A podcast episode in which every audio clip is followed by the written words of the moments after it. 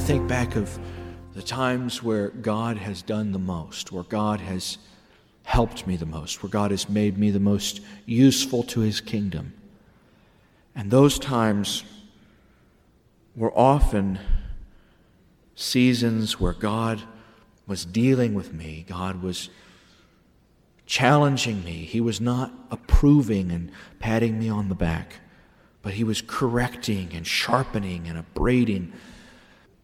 And all the times when, you, when that happens and you say, God, is this what it's all supposed to be about? You know, God, I don't feel the way I want to feel.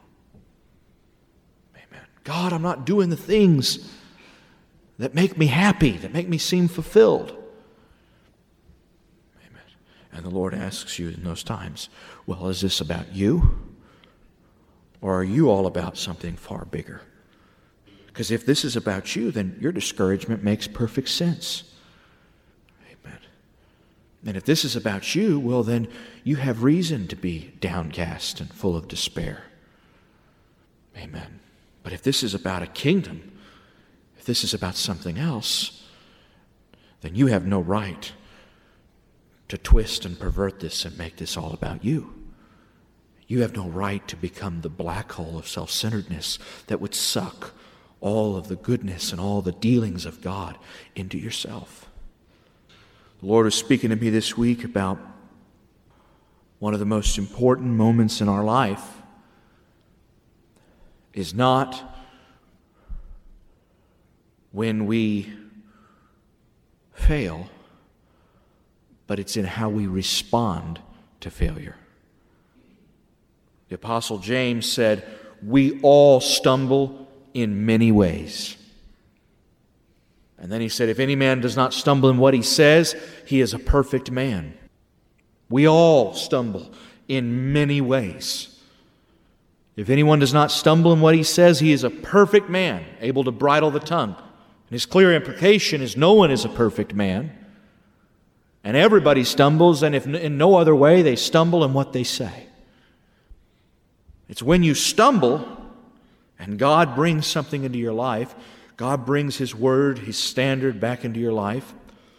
It's in that moment that your real commitment to the course is tested. It's in that moment that God reveals whether this has become about you, whether you have become the idol of all of his dealings, of all of his blessings, the black hole idol, and you're perverting it all to be about you, or whether you are truly a soldier engaged in warfare and thankful for any revelation of weakness that the enemy might could exploit. You're thankful so you can get rid of it. Amen. You're thankful if the, if the Lord shows you that your, your sword is cracked or, or your helmet has a hole in it. You're thankful. You're not defensive. You're not discouraged. You're not despairing. You're thankful because you know you're engaged in a war. You know the kingdom is counting on you. Amen. And so you say, Yes, God, thank you. And if that's your attitude, then It'll become your experience that whenever you start to feel like your relationship with God is skimming along on the surface and it's becoming flat, amen, then you'll notice that when God deals with you, when God corrects you, and you have the right response to it, whew, immediately it's like your relationship with God becomes real again. It's like you know you have a purpose and you know God is counting on you and you know that's why He's dealing with you. And your response is not mully grubs, but it's, oh, thank you, God. And through tears, you look back up to God and you say, I feel it again. I feel the brokenness, but I also feel the victory in what you're saying to me. Amen? Amen. But if you have slowly allowed self to supplant the image of Christ, the corporate image of Christ. Slowly allowed self to wheedle his way back to the front and lift up the banner of his ambitions. And you've unconsciously started giving all of your strength and making all the effort for that, amen, then you're, you're walking behind your, your, your, your whole faith, your whole sense of self, of purpose, your whole life is caught up in this idol of self. And yes, you're using the things of God, you're using the blessings of God, the gifts of God, the stage, the place of God, but it's really become about self. and when all of your life, your sense of purpose is tied up in self, when God comes along and says, self has a terrible flaw that needs to change right now, then with the revelation that self is no good, also comes a revelation that your life is no good, your purpose is no good. Amen? And therefore, oh, you get discouraged. You're disheartened. You're let down. But if instead you recognize that self is always no good, but that your life and purpose is all defined by how seamlessly and perfectly it unites with an image that is not yours, but that is Christ's and that is corporate. Amen. Then, when you see God dealing with self, you say, Oh, yes, Lord. Just a little bit more of me that needs to get out of the way so that I can more perfectly be part of that image. Amen. That's my purpose. That's my life. That's my sense of fulfillment. So correction is joy. Amen. It's a, it's a discipline, but you get there where you can feel the joy in it. Amen. Because it's not all about you. I want to read just a couple scriptures if I can. I want to read this in context because we know it so well, but please listen in context. We know the faith chapter, don't we? The heroes of faith. And what shall I say? For time will fail me if I tell of Gideon, of Barak, of Samson, of Jephthah, of David and Samuel and the prophets, who by faith conquered kingdoms. They were on the battlefield. Who by faith conquered kingdoms performed acts of righteousness, obtained promises, shut the mouths of lions. Isn't that what you want someone to say about your life? Amen. By faith, they conquered the dominion of darkness, the kingdoms of this world. Amen. By faith, they performed righteousness. By faith, they obtained promises. By faith, they shut the mouths of lions, quenched the power of fire escaped the edge of the sword, out of weakness were made strong, became mighty in war, put foreign armies to flight.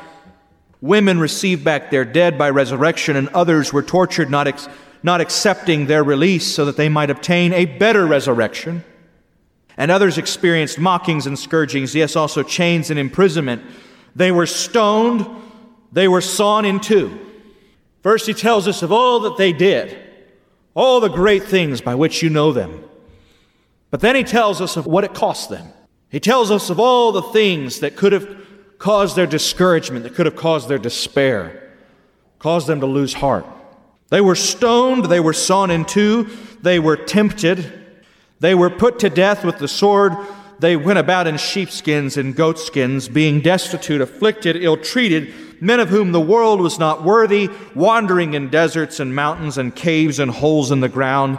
And all these, having gained approval through faith, did not receive what was promised, because God provided something better for us, so that apart from us, they would not be made perfect. Therefore, since we have so great a cloud of witnesses surrounding us, let us lay aside every encumbrance and the sin which so easily entangles us and let us run with endurance the race set before us, fixing our eyes on Jesus, the author and perfecter of our faith, who for the joy set before him endured much of the same that they endured, endured the cross, despising the shame, and has sat down at the right hand of the throne of God.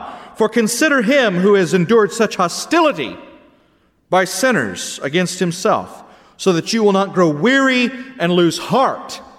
You have not yet resisted to the point of shedding blood, and you're striving against sin. And you have forgotten the exhortation which addresses you as sons.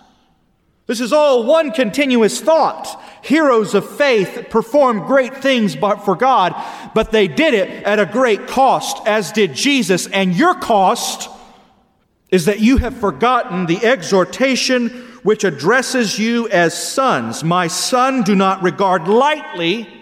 And to the Hebrews, to regard lightly and to despise was the same thing. Do not regard lightly the discipline of the Lord nor faint when he reproves you.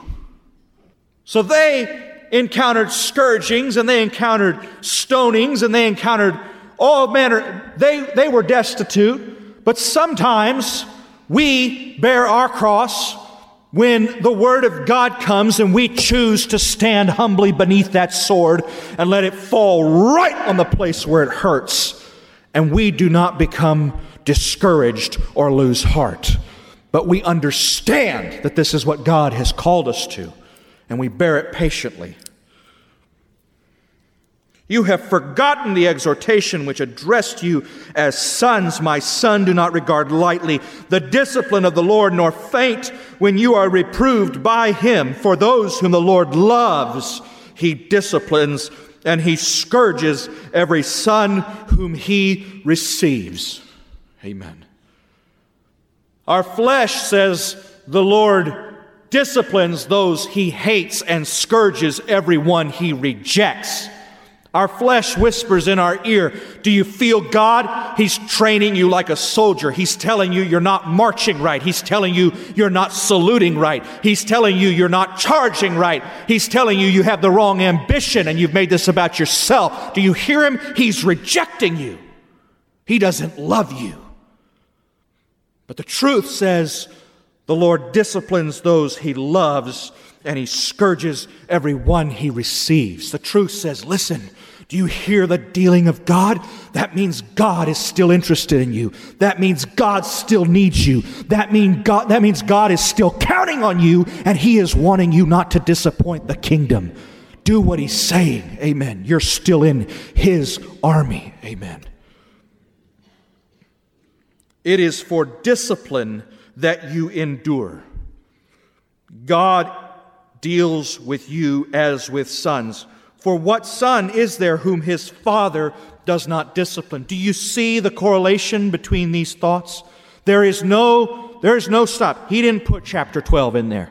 He just went right from the heroes of faith and he told all about those heroes of faith so that he could give you faith to believe in the discipline of God to believe that there were things that God wanted to change in your life. And He didn't want you to be discouraged, but He wanted you to welcome it and say, This is how I conquer kingdoms. This is how I perform righteousness. This is how I shut the mouths of lions. This is how I quench the fires of the devil. Amen. This is how I become a hero of faith. But if you are without discipline, of which all have become partakers, then you are illegitimate children and not sons at all. Furthermore, we had earthly fathers to discipline us, and we respected them.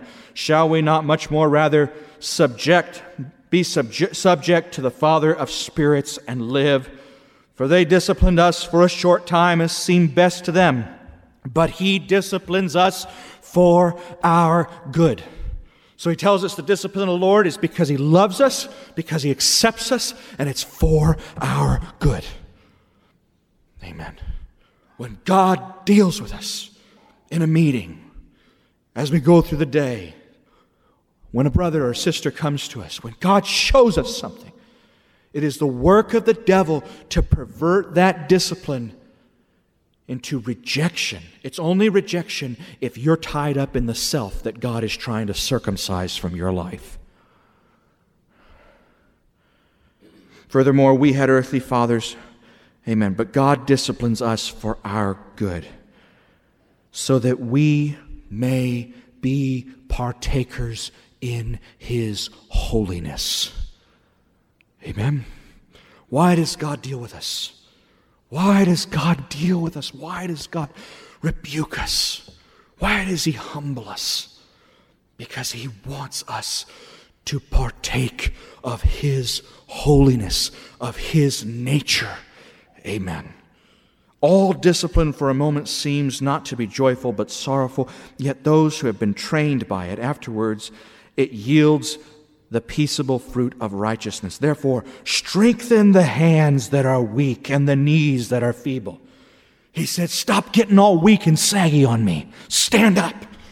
You're in war. God is dealing with you as a son. Stop feeling like, stop caving in, you weak kneed. Amen. That hanging down look. Amen. Therefore, strengthen the hands that are weak and the knees that are feeble, and make straight paths for your feet so that the limb which is lame may not be put out of joint, but rather healed. Pursue peace with all men and holiness, without which no one will see the Lord. Amen. Amen. See to it that no one comes short of the grace of God. Amen. He wants you to be a partaker of His holiness. He wants you to conquer kingdoms. Amen. He wants you to be a hero of faith. Amen. Amen. But if you if you get all uh, lame and disjointed whenever the Word of God comes, Amen. You don't understand what this is all about. You don't understand what you're all about. Amen. Praise you, Jesus. Praise you, Jesus. Praise you, Jesus. You see, Cain, Cain was the first one to get all lame and disjointed when God dealt with him.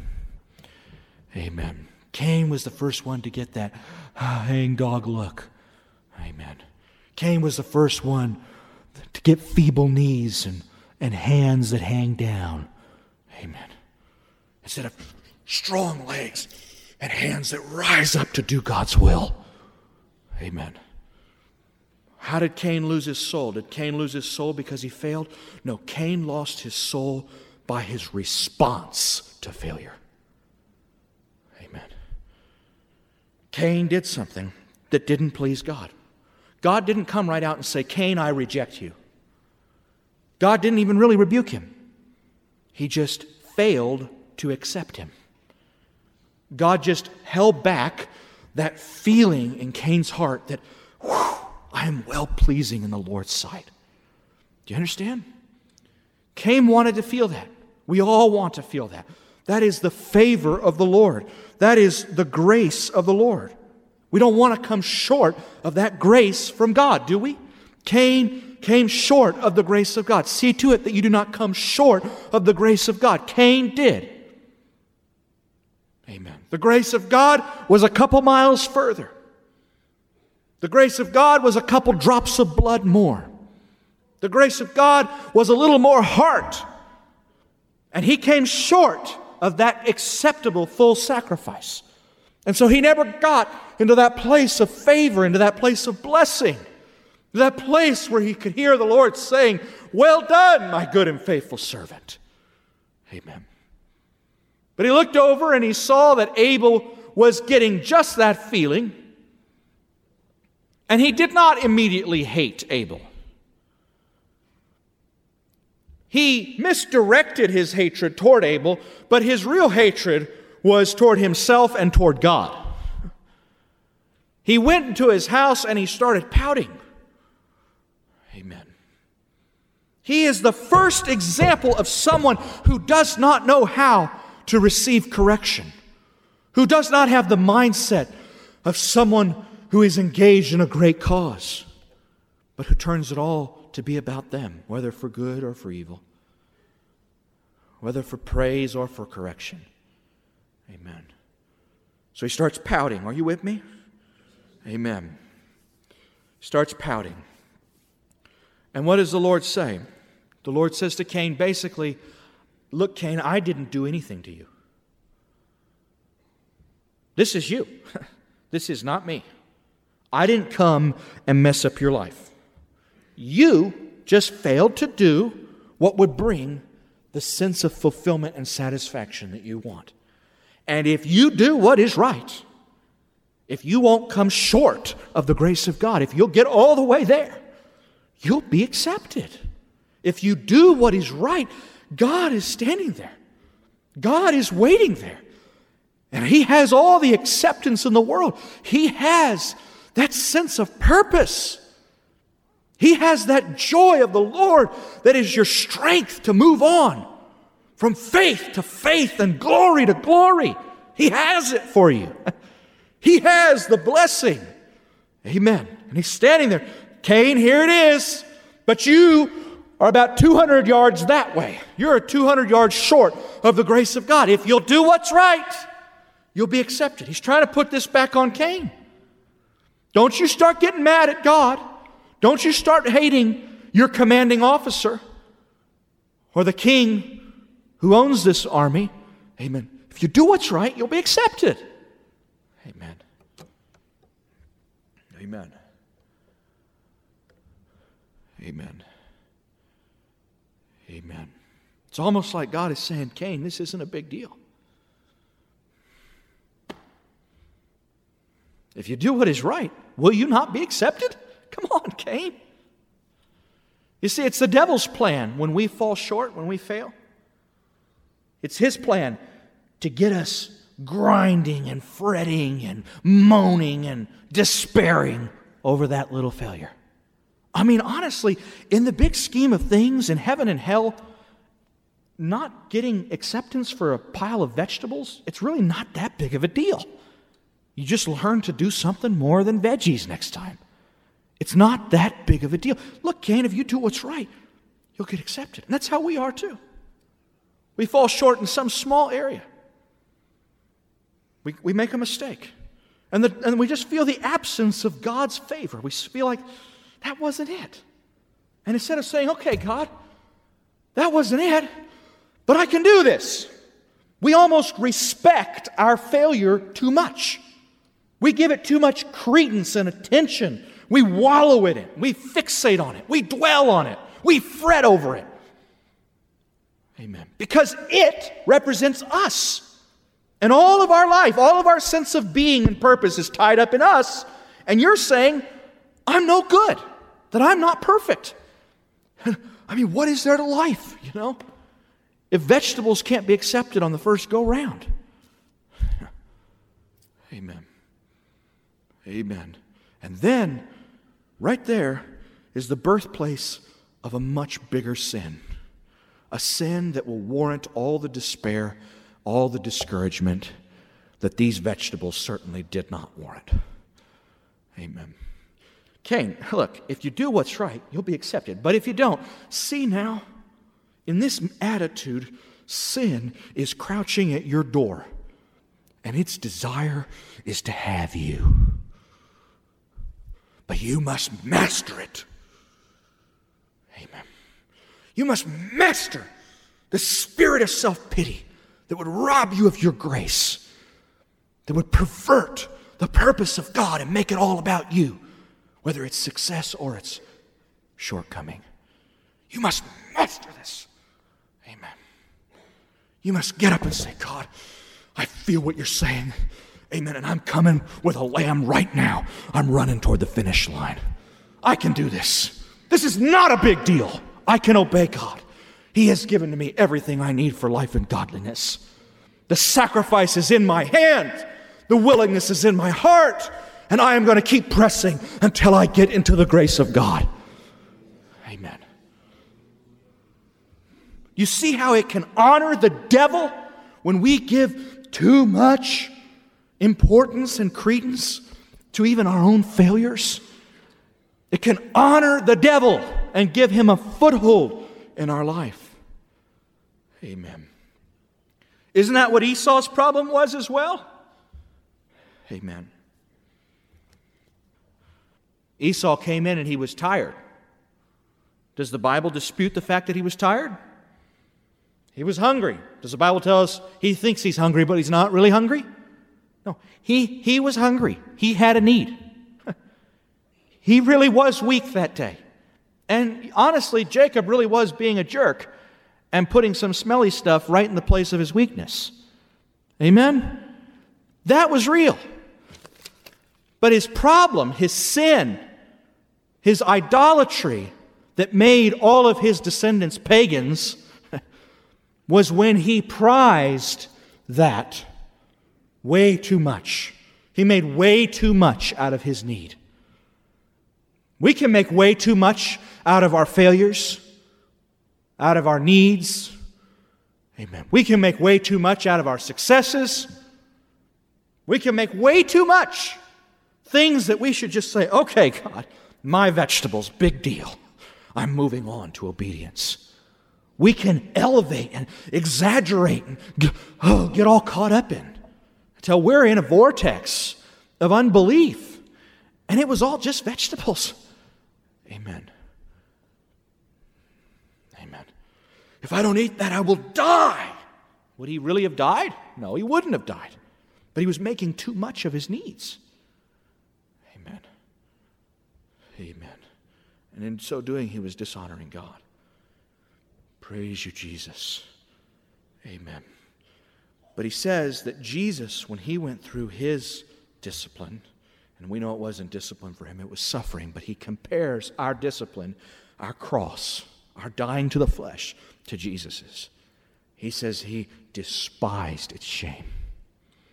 He scorned the cross, despised its shame. He didn't wallow in it, he didn't exaggerate it, he, dis- he scorned it. So, whatever our cross is, whatever the places are where God is telling us, you've got to die, you've come short here and you need to die to this, rather than making that our whole life and being defined by it, why don't we scorn it? Why don't we scorn pottage? Amen. Not make a little idol to it. Why don't we despise vegetables, vegetable sacrifices? Amen. Amen. Why don't we belittle and dismiss and ignore all those little trips and dramas that would make our little failure this big deal? Oh, that gives us cause to go pout in our house until we pick up a stone and go commit murder. God, I want to know that you're loving me. I want to know that you're accepting me. I want to know that this is for my good. Amen. Praise you, Jesus. I want to know that there is a purpose that is so much bigger than myself, that there is a war that I'm engaged in Amen. And that I'm setting a precedent in my family. I'm setting a precedent in the church for how vegetables ought to be handled. There's something a lot bigger than me out here. Would you please capture my heart and help me make an offering that is befitting your worthiness, God? Your glory and your purpose on the earth. Yes, Lord forgetting those things that are behind. I think I'm straining today for what's ahead because I want to lay hold of the grace of God. I don't want to come short of it. Amen, Jesus. Praise you, Jesus. Hallelujah. You're in an army. Amen. The dealings of God are because He loves you, because He accepts you. Don't make a big deal when He corrects you. Don't sit there and look at the empty vegetable platter. Amen. Because all of your future and all your vainglory is wrapped up in your image. Amen. Say, Yes, Lord, this is what you called me to. Amen. I want to conquer kingdoms. I want to shut the mouths of lions. I want to perform righteousness. I want to be part of your glory, of your image on the face of the earth. Whom have I in heaven but thee? Besides thee, I desire nothing on earth. My heart and flesh are weak and they fail. And yes, thank you for showing me another one. But I'm forgetting those things that are behind. The nearness of God is my good. I can get into the grace of God. I can get into the acceptance of the Lord. Amen. Praise you, Jesus. Praise you, Jesus. Praise.